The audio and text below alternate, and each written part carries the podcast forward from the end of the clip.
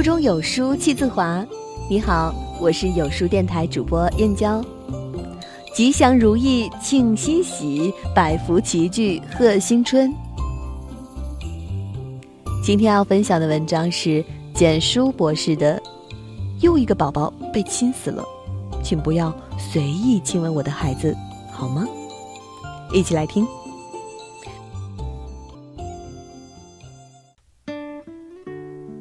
每个宝宝都是父母爱的结晶，过年期间走亲访友，面对孩子可爱的小脸，父母亲朋好友总会抑制不住内心的冲动，想要摸一摸亲一亲。亲吻是一种爱的表达方式，但有时候许多父母不知道的是，当你在亲吻宝宝的时候会蕴藏许多危险。有时候只是一份爱的亲吻，很可能就会让孩子付出生命代价。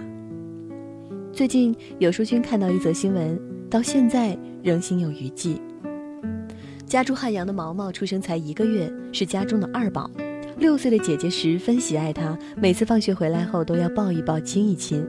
1周前，姐姐出现轻微感冒症状，家人也没怎么在意，觉得姐弟俩感情好，轻微的小感冒亲亲抱抱没事的。但是随后毛毛便出现阵发性咳嗽，用药后病情没出现好转。11月30号，毛毛病情加重，出现呼吸费力，小脸小嘴发乌，心急如焚的家人立即将他送往当地医院急救。经检查，毛毛患上了重症肺炎。虽然给予了毛毛西洋等对症治疗，但他的病情进展迅速。当日下午5点，病情危重的毛毛被转运至武汉儿童医院。有人觉得匪夷所思，一个亲吻真的会带来这么大的伤害？不要觉得这是危言耸听。实际上，近年来因亲吻宝宝导致孩子病毒感染的新闻屡见报道。比如之前看到过一则国外新闻，一位13岁的美国小女孩，不会走路，不会说话，还瘫痪在床，原因就是因为当年的一个吻。在她刚刚出生2周的时候，母亲因为亲了她一口，导致她不幸染上了疱疹病毒。她的母亲携带疱疹病毒，后来她的胸部和腿部突然长满了水泡。几周之后，她的情况变得越来越糟糕，甚至有癫痫发作。之后她差一点就失去了生命，幸好经过医生的全力治疗把她抢救了过来，并且看着像一个正常孩子了。直到2008年的夏天，她的病症开始复发。就是在这个时候，他失去了行动能力和说话能力。然而这次，医生什么都做不了。现在，小女孩母亲希望用她和女儿的不幸遭遇告诫其他父母，不要随便亲吻新生婴儿，因为没有人知道成人的嘴唇上会携带什么样的病毒。婴儿一旦被感染疱疹病毒或者其他病毒，那将会是致命的伤害。2018年9月。浙江省人民医院接诊了一位来自外省的类似案例，所幸经抢救后，宝宝转危为安。3月大的小女婴全身都呈红色、暗红色的糜烂性疱疹、痂疹，尤其是头部格外严重，脸上几乎密密麻麻都是疱疹，可以说是体无完肤，惨不忍睹。孩子发烧已经多天了，全身皮疹越来越严重。在当地医院就诊后，由于病情太重，原因不明，医生建议立即转院。后经浙江省人民医院诊治，得病原因应该是来自妈妈的亲吻。宝宝的母亲因为嘴角有口疮，通过亲吻，她将病菌传递给了宝宝，最后导致悲剧发生。为什么大人亲吻孩子，孩子容易得病呢？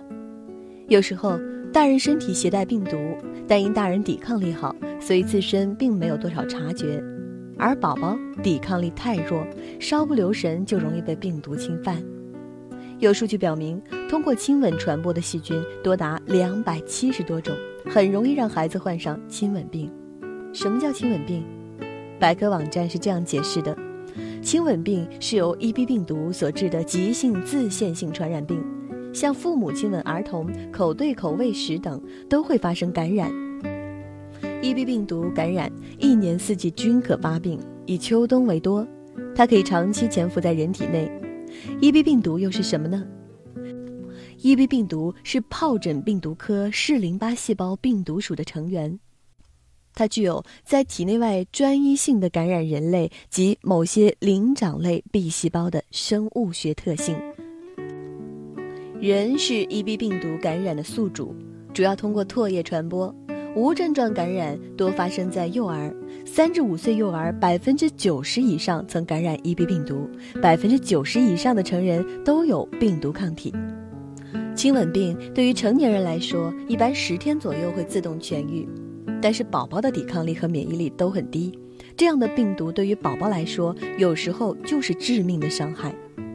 美国科学家们曾做过一项关于亲子的实验，得出这么一个结论：对于孩子来说，他们更能从母亲的吻中获得更愉悦的情绪，母爱的表达通过亲吻传递的也更到位。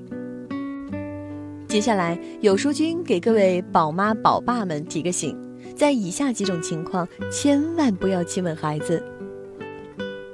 1、患有感冒，即使是轻微的感冒症状，无论何种感冒，在咽喉位置皆有致病的细菌或病毒。由于宝宝的抵抗力比较弱，稍不注意就有可能被感冒病毒所感染。 严重的可引发支气管炎、肺炎、中耳炎等症，或合并脑炎、心肌炎。即使家人出现轻微的感冒症状，也不能掉以轻心。2、化妆时，有专家指出，化妆品已成为儿童母源性疾病的原因之一。不少化妆品含有铅汞等化学物质，且含有雌性激素。这些有害物质通过亲吻进入宝宝体内，容易引起慢性铅中毒等病症。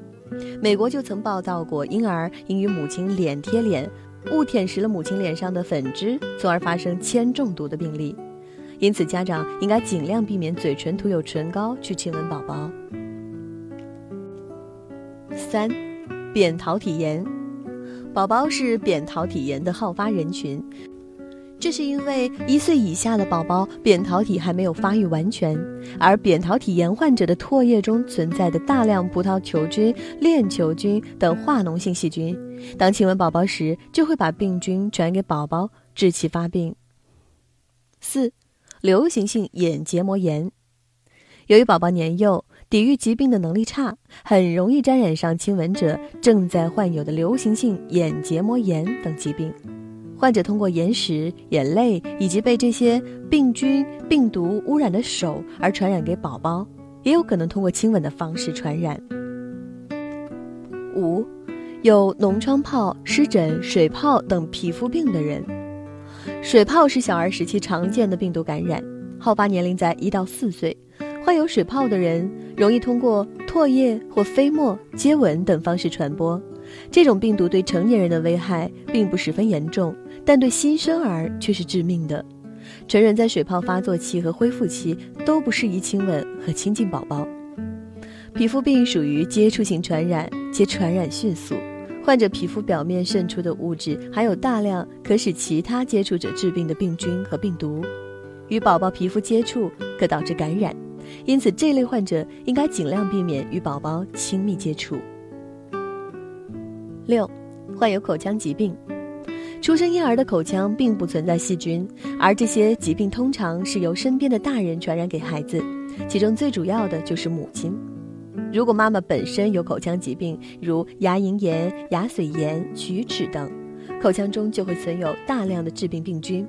通过亲吻宝宝，这些细菌就会直接进入宝宝的口腔。更要切记的是，大人如果患有口疮，千万不能吻孩子。7、 肝炎、病毒性肝炎或乙型肝炎表面抗原性患者，这类患者的唾液或汗液等都有可能存在病毒。对于抵抗力很差的宝宝来说，感染率很高。因为甲肝主要通过粪便、口途径传播，而乙肝则通过注射、输血或血制品、密切接触、母婴等途径传染。因此，乳汁、唾液、眼泪都是不完全因素。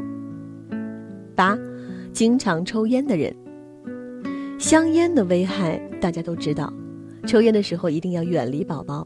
宝宝闻到香烟的味道可能会咳嗽，香烟里的尼古丁、焦油等有害物质也会影响到宝宝的健康。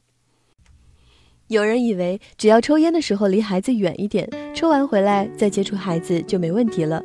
其实抽烟后衣服上会很容易附着香烟的分子，接触宝宝也一样会给宝宝带来一定的影响，所以抽烟的人尽量不要接触宝宝。最后，有书君提醒一下各位宝妈们，以下这些习惯一定要改：将食物咬断、咬碎后再喂给幼儿；喂奶前自己先吸奶嘴试试温度；进餐时和孩子合吃一份；亲吻孩子的嘴巴；外出回家不洗脸、不洗手、不换衣服就抱孩子亲热；感冒或患其他疾病时与孩子亲热。宝宝们是父母的心头肉，有点不舒服，当父母的最难受。所以作为父母，为了宝宝的健康，一定要防止这些所谓的爱孩子的接触而危害孩子的健康，更不要随意让陌生人与孩子有亲密接触，即使别人只是觉得他可爱而想要接触。最后，希望所有宝宝都能健康快乐成长。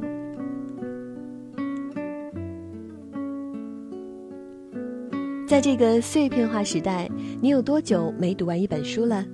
长按扫描文末二维码，在有书公众号菜单免费领取52本好书，每天有主播读给你听。我是主播燕娇，在美丽的金华为你送去新春的祝福。喜欢这篇文章，记得在文章末尾给有书点亮好看。明天同一时间，我们不见不散。